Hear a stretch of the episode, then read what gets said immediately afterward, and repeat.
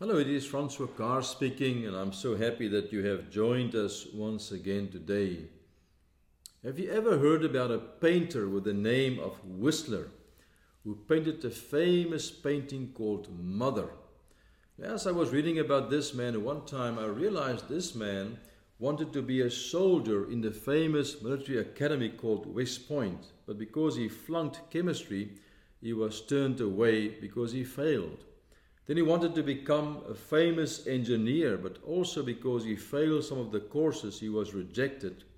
And just to survive financially, he was painting and selling some of his paintings and become eventually a world renowned famous painter, especially for the painting called Mother.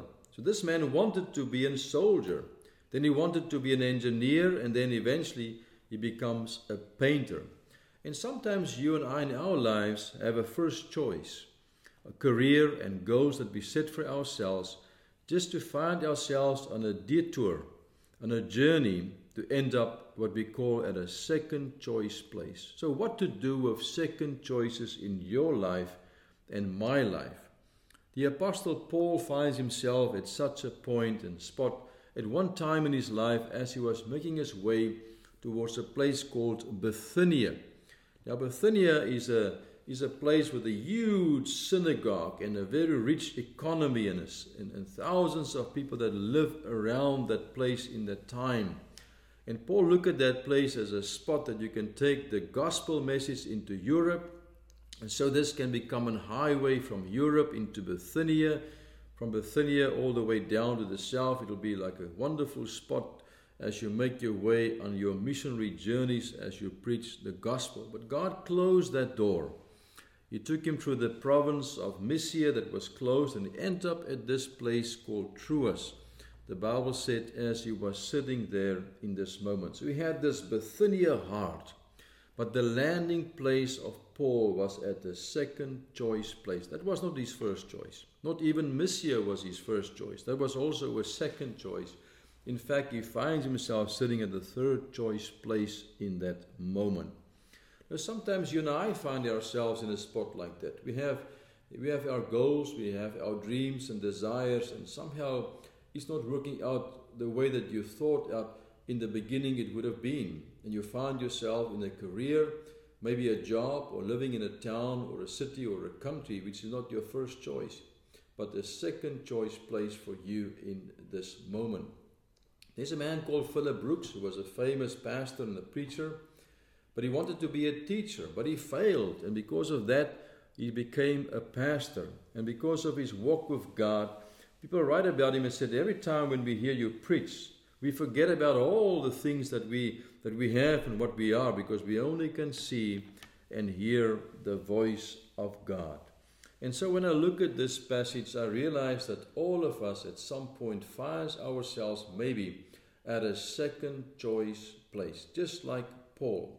But at that specific place, the Macedonian call came to the heart of Paul.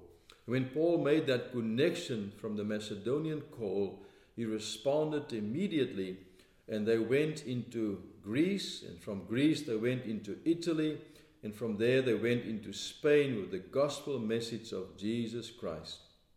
And if you keep on reading about the history of the local church and the world, you'll find it was the King of Spain and the people that sent a man called Christopher Columbus eventually that sailed across the Atlantic and they found the Americas to the west.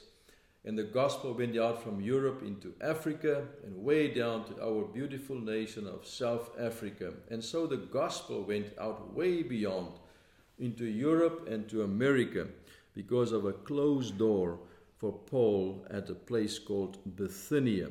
So Paul was thinking about the gospel, but Jesus was thinking about the rest of the world. And because of that, you and I can sit and listen to a message today because Paul's his first choice has become a second choice for him. But in actual fact, the second choice of Paul was God's first choice from the very beginning to take the gospel message to the rest in the other parts of this world. Now, today, you might find yourself sitting at a second choice place. But realizing your second choice might be God's first choice from the very beginning. So, how do we wait upon the Lord to reveal His heart, His agenda, His purpose, the next step that we need to follow without doubting ourselves or without struggling with self pity? But we need to wait upon the Lord just like Paul had waited upon God to reveal the next step and the call for the Macedonian call to come to his heart just like to your heart and my heart. So, how do we wait upon the Lord? In our next episode, I want to talk to you briefly about waiting upon the Lord and how to wait upon God, especially when you find yourself at a second choice place in your life.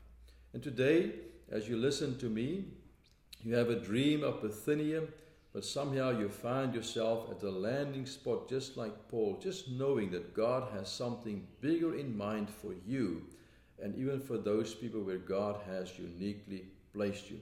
Just like the Lord Jesus, just like Elijah, just like Daniel, when you think about the lives of the people from the Old Testament and from the New Testament, the disciples called by Jesus, and they wanted to change the world with Jesus, but then Jesus told them to go wait in the upper room, and Jesus is going to go back to, to heaven, and Jesus died on the cross on Calvary and the disciples realize that now their first choice dream to travel with their rabbi to the world is finished now because God wants to work in them and through them to do the rest of the world with the Great Commission.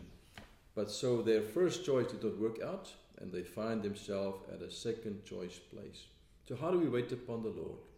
In our next episode, I want to talk to you briefly about that. Just know that even today, as you are sitting at a second choice place, it might be God's first choice from you, for you from the very beginning. May God bless you as you wait upon the Lord to reveal His heart, an agenda, and purpose for your life.